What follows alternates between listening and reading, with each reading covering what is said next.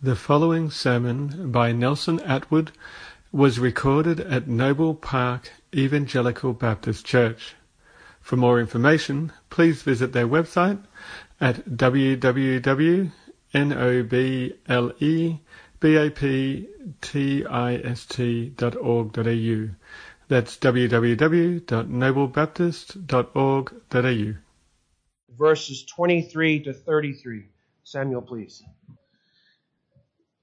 When they were released, they went to their friends and reported what the chief priests and the elders had said to them. And when they heard it, they lifted their voices together to God and said, Sovereign Lord, who made the heaven and the earth, and the sea and everything in them, who through the mouth of our father David, your servant, said by the Holy Spirit, Why why did the Gentiles rage, and the peoples plot in vain? The kings of the earth set themselves, and the rulers were gathered together against the Lord and against his anointed. For truly in this city they were gathered together against your holy servant Jesus, whom you anointed, both Herod and Pontius Pilate, along with the Gentiles and the peoples of Israel, to do whatever your hand and your plan had predestined to take place. And now, Lord, Look upon their threats, and grant to your servants to continue to speak your word with all boldness, while you stretch out your hand to heal, and signs and wonders are performed through the name of your holy servant Jesus. And when they had prayed, the place in which they had in which they were gathered together was shaken, and they were all filled with the Holy Spirit, and continued to speak the word of God with boldness. Now the full number of those who believed were of one heart and soul. And no one said that any of the things that belonged to him was his own, but they had everything in common. And with great power the apostles were giving their testimony to the resurrection of the Lord Jesus, and great grace was upon them all. Thanks, Samuel. If you remember two weeks ago, we asked and answered the question, what enabled two uneducated, low-class fishermen to stand and speak boldly before Christ, before the Sanhedrin? What will enable us to stand firm under opposition? And we said that it is a godly character that enables us to stand. It's God working in us that enables us to stand. They had been with Christ and were in continual fellowship with Him they had been, and we must also be devoted to Jesus Christ. We must be Christ centered and spirit filled, God hearing and God fearing men and women. They and we must disregard our past forgiven failures. They have been forgiven. They are forgotten by God. We must disregard the worldly comparisons that those Sanhedrin were making, and we must demonstrate godly conduct as they were. They were devoted to God, having seen the risen Christ. No Christian is ever truly alone. Christ is always with us. What else did those apostles and disciples do with the opposition they faced? Did they simply ignore it? How must we handle opposition? having a godly character and being devoted to Christ enables us to stand firm under opposition. And part of that godly conduct is a prayer saturated life. First, they reported the opposition to their friends, the church. And that early New Testament church of apostles and disciples handled opposition with corporate, God focused prayer. So first, they reported the grounds for prayer. I want you to notice in Acts 4 and verse 23 that they went to their friends and reported what the chief priests and elders had said to them. Their situation, the threats they had received affected them all. And so they reported to the whole church. They reported so that they could all pray together. Brothers and sisters, we need to pray together for those things that affect us all. We also need to pray for those things that affect us individually. There are personal grounds and reasons to pray. But we also need to use great wisdom in when and how we share those individual prayer items. Not every believer in the church has the maturity to handle all things. Some things are of such a personal nature that it is far better to share those things with close believing friends than to share them with the whole wider church. But prayer was their first priority as soon as they had all heard. Notice how they prayed. In verse 23, they lifted their voices. That's the same phrase that we see in chapter 2 and verse 14 as Peter preaches on Pentecost. They prayed as they preached by raising their voices. They unashamedly cried out to God. I was in a prayer meeting on Tuesday mornings with other pastors in the area, and we gathered to pray that God will bless our churches and bring revival and so on. And there was a Korean brother there, and when he began to pray, uh, it was it sort of startled me for a moment because his voice got loud and big and filled the room. But after a moment, I thought, what a cool thing to listen to a man who is so in love with God and love with the people of God that he lifted his voice like these people did and he cried out with a volume to God. Sometimes prayer is quiet, a gentle voice speaking with God. Sometimes prayer is to sit speechless before God, unable to express our hearts in coherent speech. It's a silent prayer. I think we've all been in those moments when the only thing that we can say is, Oh God, oh God. And our hearts just break and we can't even say the words. But prayer at times also needs to be a raised voice crying out to God as they did here. I want you to notice that they also lifted their voices together. It's the same word in Acts 1.14 where they prayed together. In Acts chapter 2 and verse 1, on Pentecost morning before the Spirit came and was poured out, they were all together. In Acts 2:46 the Bible again says they were together. It means the same mind, the same heart, the same soul and the same purpose.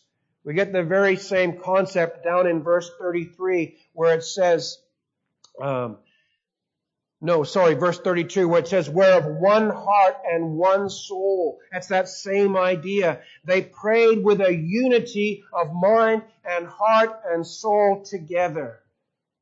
And brothers and sisters, may I suggest that one of the most effective ways that we as a church can develop and preserve unity in the body here at Noble Park Baptist Church is by praying together in corporate prayer.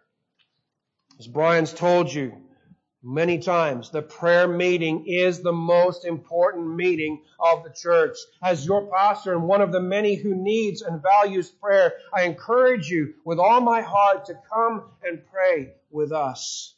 Wednesdays at 7:30 at night or here on Sunday mornings at 9:30, come and pray. Brothers and sisters, we need to be a people of prayer.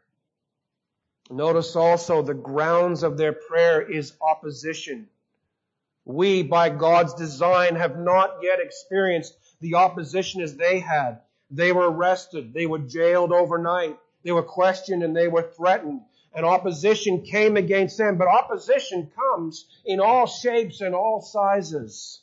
Listen, opposition is anything the devil can bring against us within God's restraints to tempt us to abandon our faith in God. Anything the devil can do, whether it's of the arrest or jailing or threats against the apostles. Maybe it was financial and emotional and physical sufferings of Job. Maybe it was the, the wilderness and Gethsemane temptations of the Lord Jesus Christ. He was throwing everything he could to uh, try and get those to abandon their faith in God. Great obstacles great trials, great difficulties, medical and health situations, financial difficulties, problems with children or problems with parents. Opposition is whatever the devil can use to tempt us to abandon our faith in God and live and walk in the way of the ungodly. Opposition may also come in forms like this great wealth and material success, if that can draw our hearts away from following God. All of the world's perceived blessings can be in opposition to try and draw our hearts away from following God. Anything the devil can use to try and draw our hearts away from Christ is opposition against our faith and against God. Brothers and sisters, we must, like them, handle opposition with prayer, raising our voices together in single-minded, single-hearted prayer to God. Jesus himself responded to opposition with prayer and then the scriptures. Are there any other reasons which we report and share with the church and for which we pray besides oppositions? Of course. All the blessings for which we give thanks to God. How slow we are to give thanks to God for the things that He has provided. And that's grounds for us to gather to pray. All of the unsaved for which we know and we're in relationship with, we gather and pray that God will save those. But the focus in this text is prayer in response to opposition. So first they reported the grounds and then they prayed, remembering the God to whom they were crying out to. So notice secondly, they remembered the God of prayer, our sovereign Lord. Look at the text in verses 24 to 30. Let's read it again. It says, when they heard it, they lifted their voices together to God and said, Sovereign Lord, who made the heavens and the earth and the sea and everything in them, who, through the mouth of our father David, your servant, said by the Holy Spirit, Why do the Gentiles rage and the peoples plot in vain? The kings of the earth set themselves and the rulers were gathered together against the Lord and against his anointed. For truly, in the city they were gathered together against your holy servant Jesus whom you anointed, both Herod and Pontius Pilate, along with the Gentiles and the peoples of Israel, to do whatever your hand and your plan had predestined to take place. And now, Lord, look upon their threats and grant to your servants to continue to speak your word with all boldness. In their prayer, they're recalling Psalm 2, applying it to our Lord Jesus and his arrest and trial and suffering. They're remembering wonderful truths about God in prayer. In some ways, it's similar to what the Lord Jesus and how He taught us to pray. He said, Our Father who art in heaven, hallowed be thy name. Thy kingdom come, thy will be done. And in so doing, He taught us to remember great truths about God. He is our Father, the life-giving God. He gave us life. He caused us to be born again. He is in heaven. That's the exalted, enthroned God that He is describing to us as we pray. He's holy absolutely separate and free from sin and defilement. He's the King of Kings reigning over his kingdom. He has a will that's exercised in perfect obedience in heaven. Jesus, as he was teaching his disciples to pray, was reminding them of those truths. So as they approached God in prayer, they would remember and recall those things. And as the church gathers to pray, they're remembering some wonderful, great truths about God as they approach Him in prayer. It reminded them of the God to whom they pray. I want you to notice, first of all, in verse 24, He is sovereign. They address Him as the sovereign Lord. It describes His absolute authority and His unrestrained power. It means God who is in authority over all that exists. It means God who is in control over all His creation. It means God who is all powerful to act and intervene. Our God, the one we worship, is the sovereign God, sorry, in control of all His creation. Even the devil and the demons are still under his control and can only act inside of God's restraints and permission. We pray to the sovereign Lord because he is the highest authority with the greatest power to act and answer. Notice secondly, verse 24, He creates. Look what it says. It says, He made the heavens and the earth and the sea and everything in them. God is the only creating God. God created all of existence, both physical and spiritual. God, the Bible says in Isaiah 45 and verse 7, that He creates both light and darkness, both well-being and calamity. He is the Lord who does all these things. God has a purpose for all of His creation, and that includes you and I.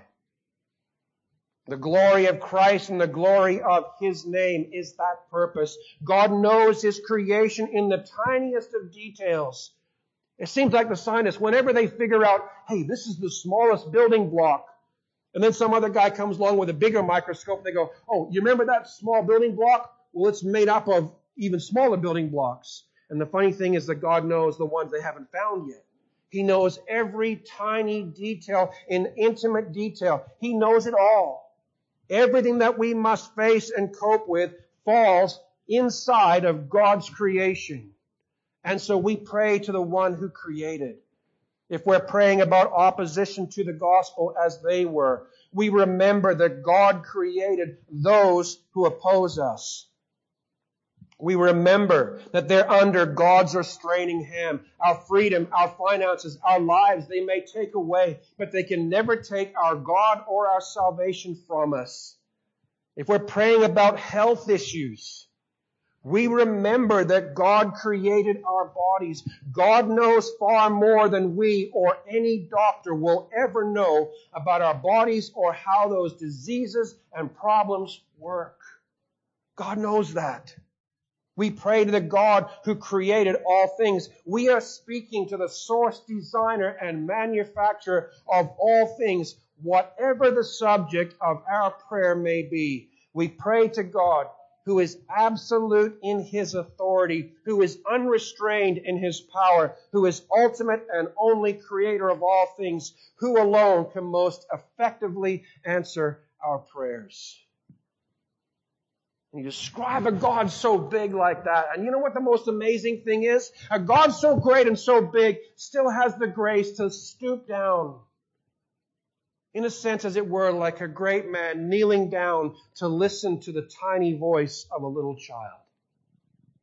There's grace in our God who hears our prayers. But He is a great God. Notice thirdly from verse 25, He is the God who speaks. Look what it says in verse 25. Who, speaking of God, through the mouth of our father David, your servant, said. So God spoke. He spoke through David, revealing what was going to happen, what he was going to do, what would be the outcome of all of God's actions. God has revealed all that we need to know in His Word.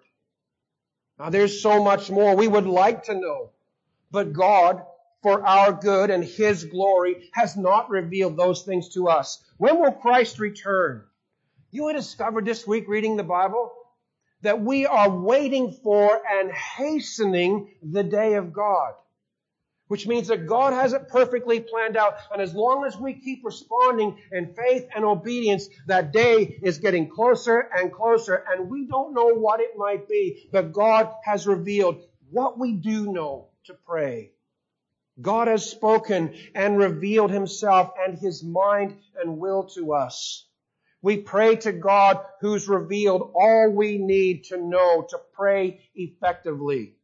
God told them and us what would happen to the Lord Jesus. They recognized that in God's sovereignty, the evil which men enacted against the Lord Jesus was a part of God's perfect plan for the salvation of men and women. They also knew the balance of Psalm 2. When you see, by the way, as you're reading your Bible and you see a reference to a psalm or a reference to an Old Testament text in the New Testament, don't assume that that's just the one point they wanted to make. Often they're referring to that in an allusion to the wider text that surrounds that quote. So when he refers to Psalm 2 here, the idea isn't just those verses, but there's also what goes with them back in Psalm 2. And we know from that psalm it calls the same kings and rulers who gathered themselves together against the Lord and his anointed, he calls those ones to serve the Lord with fear and trembling. The Psalm 2 calls them to kiss the Son. What does that mean? To kiss the Son means a kiss of allegiance and deference and obedience to the King. From the scriptures, this early church had the confidence to face what was coming and to pray as they prayed because God had spoken and revealed to them all they needed to know to pray wisely and effectively. They knew that God remains triumphant over all the kingdoms of men. They can threaten them. They can put them in jail. They can arrest them. They can beat them. Eventually they'll start killing off the disciples one after the other. But all the way through, the church knew that God is still triumphant. And whatever happens in Canberra or London or Washington DC or wherever the governments of the world gather, our God is still triumphant over them all. And we come and we appeal and we pray to God who is sovereign over all. They knew that God remains triumphant over all the kingdoms of men. They knew the scriptures that gave them the context to understand their own situation as followers of Christ. Knowing the scriptures, brothers and sisters, will give us the correct understanding of God and our situation so that we will pray wisely and effectively. Why do you think we link Bible study and prayer so often together? Because the Bible study teaches us how and what we should pray, and prayer is the opportunity to respond to God in what we are learning and understanding. Knowing the scriptures will give us the words to pray. You ever struggle knowing how to pray for somebody? If you want to learn how to pray more effectively, and I, I sure hope you do, I do, read the Psalms. Read the words of scripture because they will give you the words, the phrases, the understanding, the way that the biblical writers under the inspiration of the Holy Spirit, wrote and responded to God will teach us how we should re- respond to God in prayer. We pray, brothers and sisters, to God who has spoken, revealing himself. We pray to a God who alone can answer our prayers. I want you to notice, fourthly, in verse 28, he predestines. Look what he says. The rulers and kings gathered together Sorry, Gary, let me try that again in English.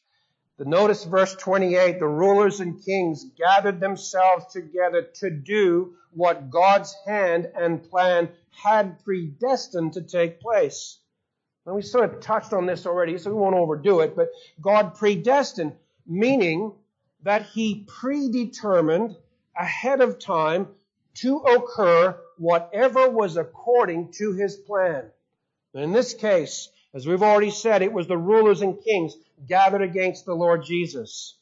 Now, one of the questions that's often fired at us Reformed folk is this. If God predestines things, why do we bother to pray? You may have thought that question yourself. If God does predestine things, why do we bother to pray? And the answer is simply this. We pray precisely because God has predestined things. You say that's double talk. No, it's not. God's predestining work includes our prayers. God sovereignly uses our prayers to bring about His predestined purposes, just as He used those ungodly men to bring about His purposes in Christ's suffering and Christ's death. God uses our prayers to bring about His purposes. The clearest and often repeated example is Moses on top of the mountain with God in Exodus 32. The people in the valley have sinned with the golden calf, and God declares, Let me alone in my anger, that my wrath may burn hot, that I may consume them, that I may make a nation of you, Moses. What's God doing?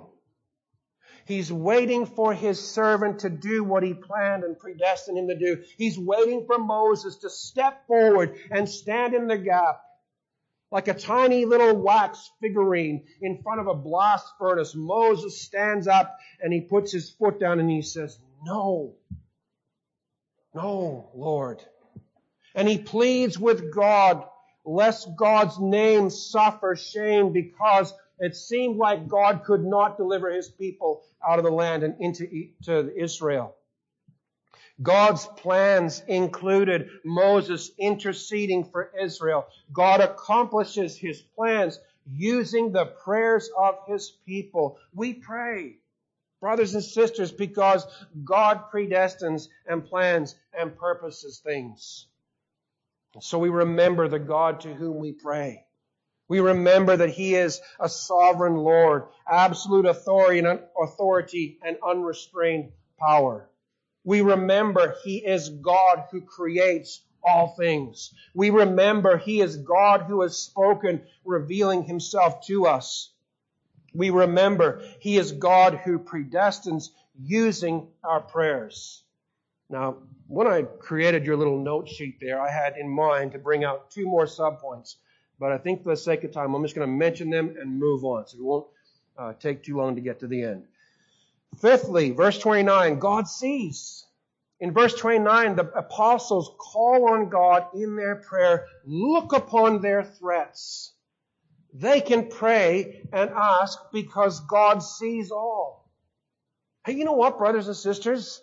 There is nothing that you and I bring to God in prayer that He doesn't already know infinitely more about it than you do.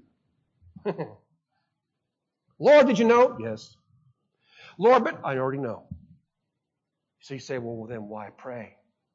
Because God delights to hear his children's voice, because God uses the prayers of brothers and sisters in Christ, because God delights it when his people come together and cry out to him to fulfill his purposes, to enable them to get through whatever they're facing. We don't bring anything to God that he doesn't already know about, but he loves to hear his people pray. In verses 29 and 31, the sixth point there, he hears and answers, which is our last main point anyway. So to recap our main points, we report the grounds of our prayer, which is opposition to our brothers and sisters in Christ, and we gather together to pray. We remember the God to whom we pray, who is glorious and majestic. And the third, last main point is this. We request the goal in prayer, which is perseverance. Notice verses 29 and 31. He says, actually just verse 29. He says, And now, Lord, look upon their threats and grant to your servants to continue to speak your word with all boldness. Their goal, their request was perseverance. To continue to speak boldly for Christ. How many of us when we come face to face with opposition of whatever kind it is, we immediately plead with God to remove the opposition. Well, I'm, I do. I'm sad and I'm ashamed to admit it, but there are times when opposition comes, I just cry out to God, get it out of my, I don't want to deal with this struggle, this problem, this pain. But you know what? Brothers and sisters, we pray just like spoiled rich kids at times, don't we? Father, remove all my suffering, my struggles, my difficulties. Give me the easy life without any struggle. It'll be so much easier to trust you. But that's not how these dear believers prayed. Listen to what they say. They don't say, Lord, stop the Sanhedrin. They say, Lord, give us that we might continue to speak boldly. They pray for grace to obey all the way to the end. These dear believers pray that God will enable them to endure, to speak, and witness to Christ with boldness in the face of the coming opposition. I finished, by the way, reading through Acts this week. You know what's in the last sentence of Acts? This is cool. Take your Bibles, flip over to Acts chapter 28.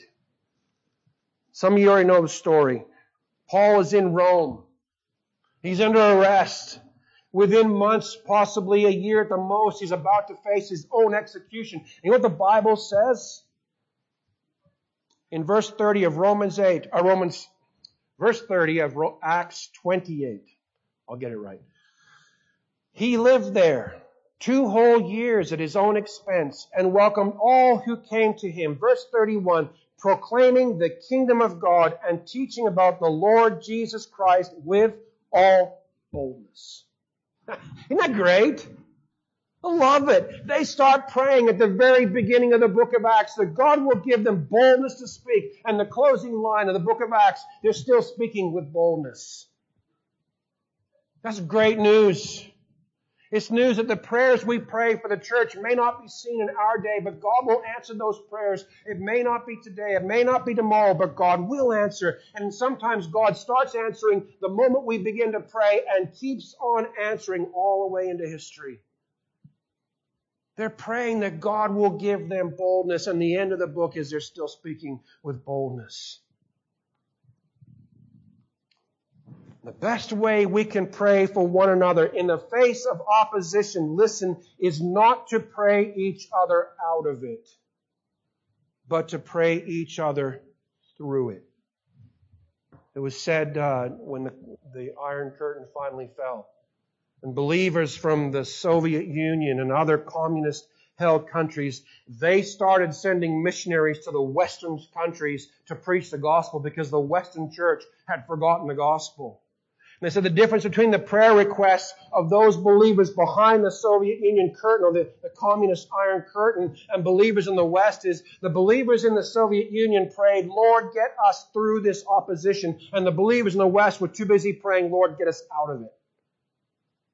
And what God accomplished with the persecution and suffering behind the Iron Curtain, with all those churches, and God is still doing in places like China and Korea and the Middle East, was He was massively strengthening His church as believers prayed for one another to get through it, not to get out of it. Listen, God has so much to teach us through opposition, the opposition that we face. Praying and seeking removal from it may in fact, listen, to be praying against God's purposes. That's a tough one, isn't it? And you know, I, I, to use a story from my childhood, my, my little brother was learning how to ski.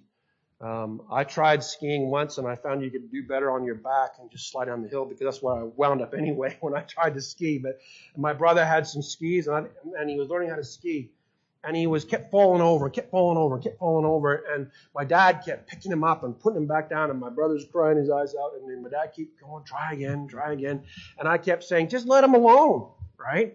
I mean, I said it from a good distance from my dad, so he wouldn't, you know, do anything about it, but I said, just leave him alone. And my dad said, stop, he'll get it. And all of a sudden, the difficulty and the pain of falling over began to give way to skiing further and further and further down the hill. And before you know it, he was skiing no problem at all.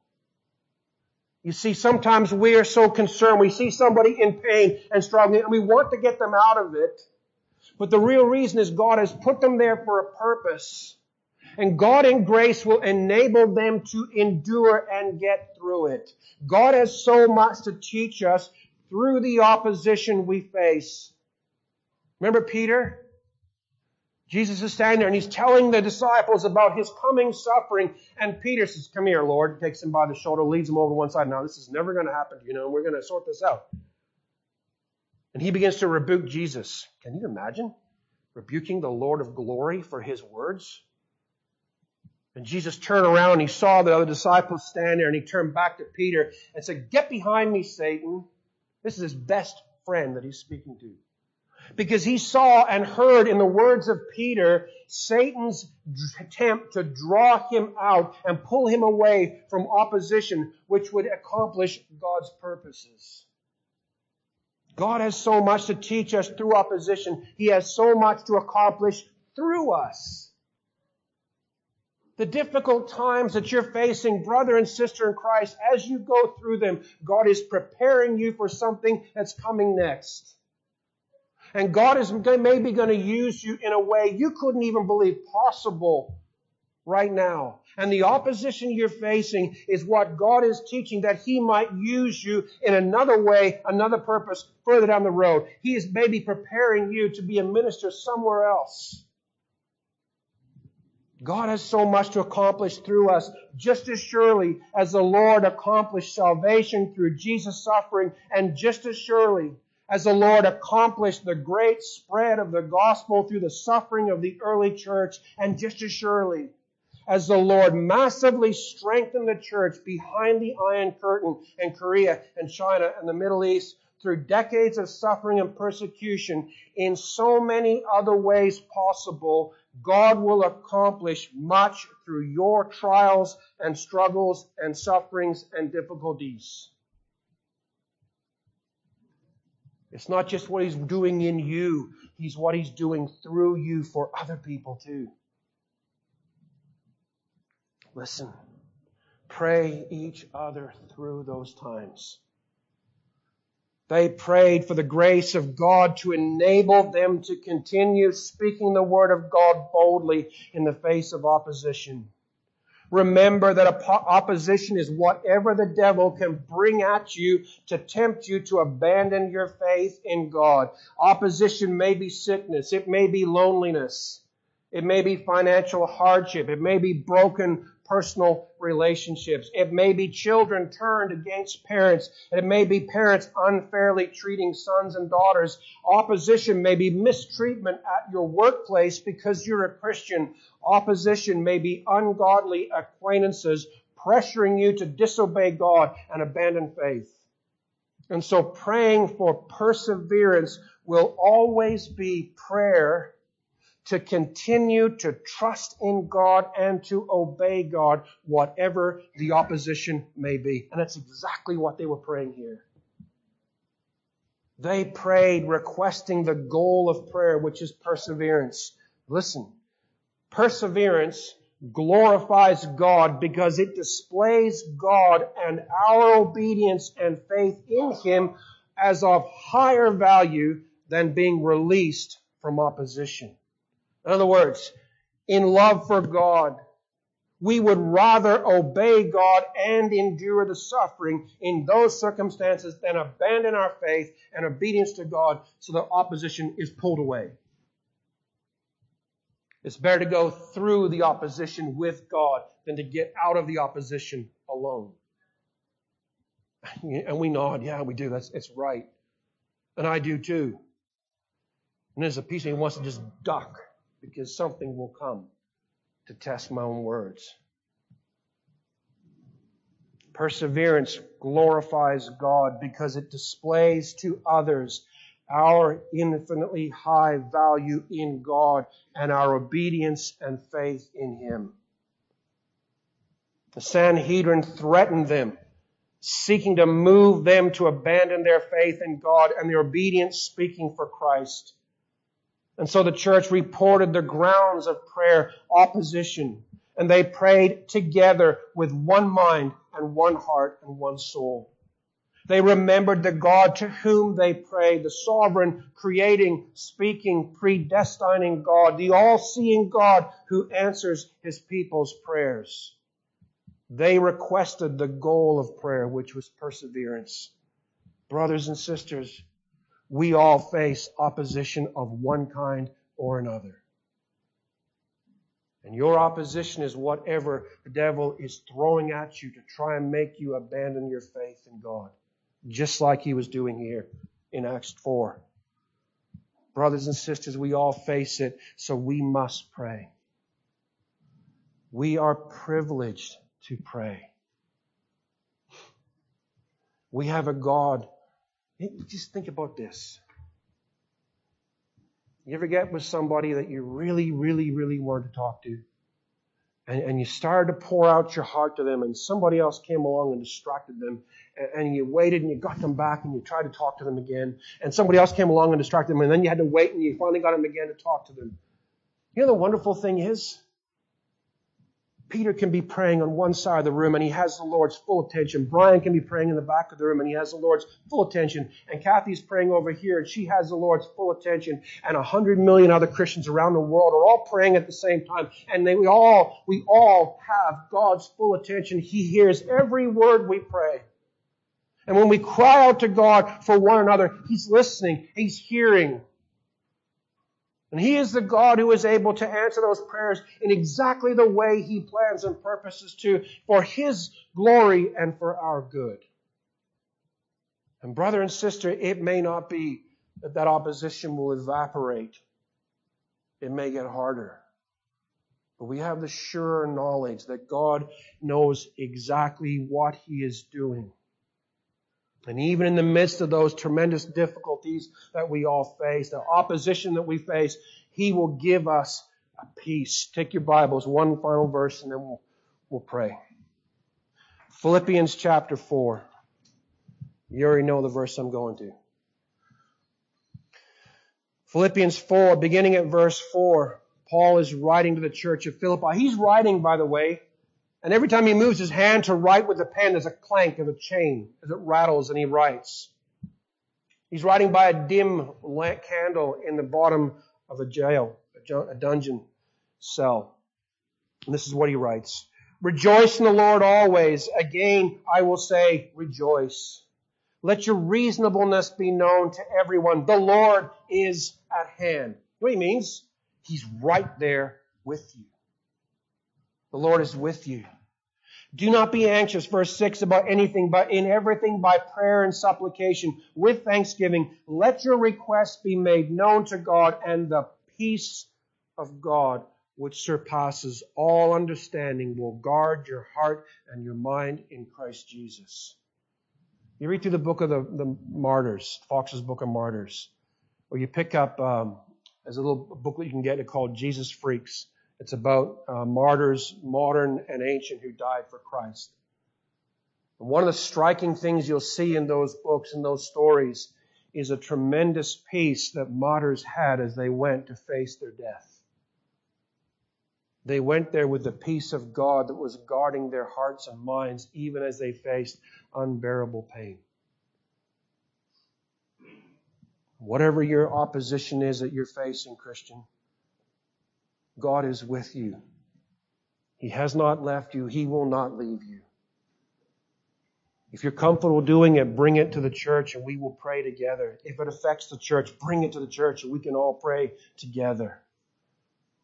You can join hearts and join minds and join soul, join arms and pray and lift one another up before the living God. You can remember the God who hears the prayer. And we'll pray that each other will get through those oppositions that we all face. All right, let's pray.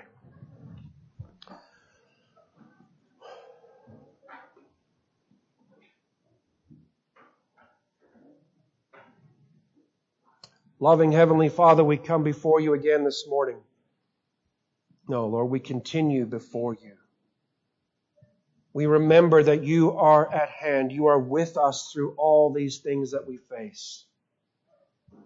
And Father, there are some in this room who are facing what seems like overwhelming opposition, and the temptation is to draw away, to pull back, to abandon faith in God.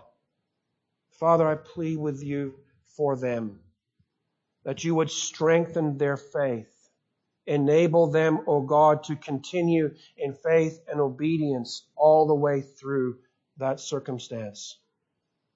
Father, give them the peace that passes all understanding to guard their heart and mind in whatever they are facing. Father, for our brothers and sisters around the world that are facing not just struggles and difficulties, they're facing persecution and great suffering, pain, and in some cases, death for their faith in God. Father, we cry out to you for them. You know, oh God, their names. You know their families. You know every single circumstance to the most intimate detail.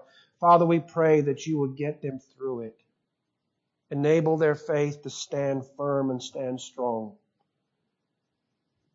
Father, we would not be spoiled rich kids who keep seeking that you would get us out of difficulty.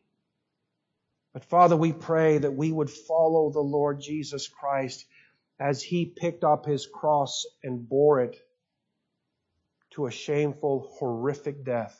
He calls us to do the same. Lord, we pray that you would get us through.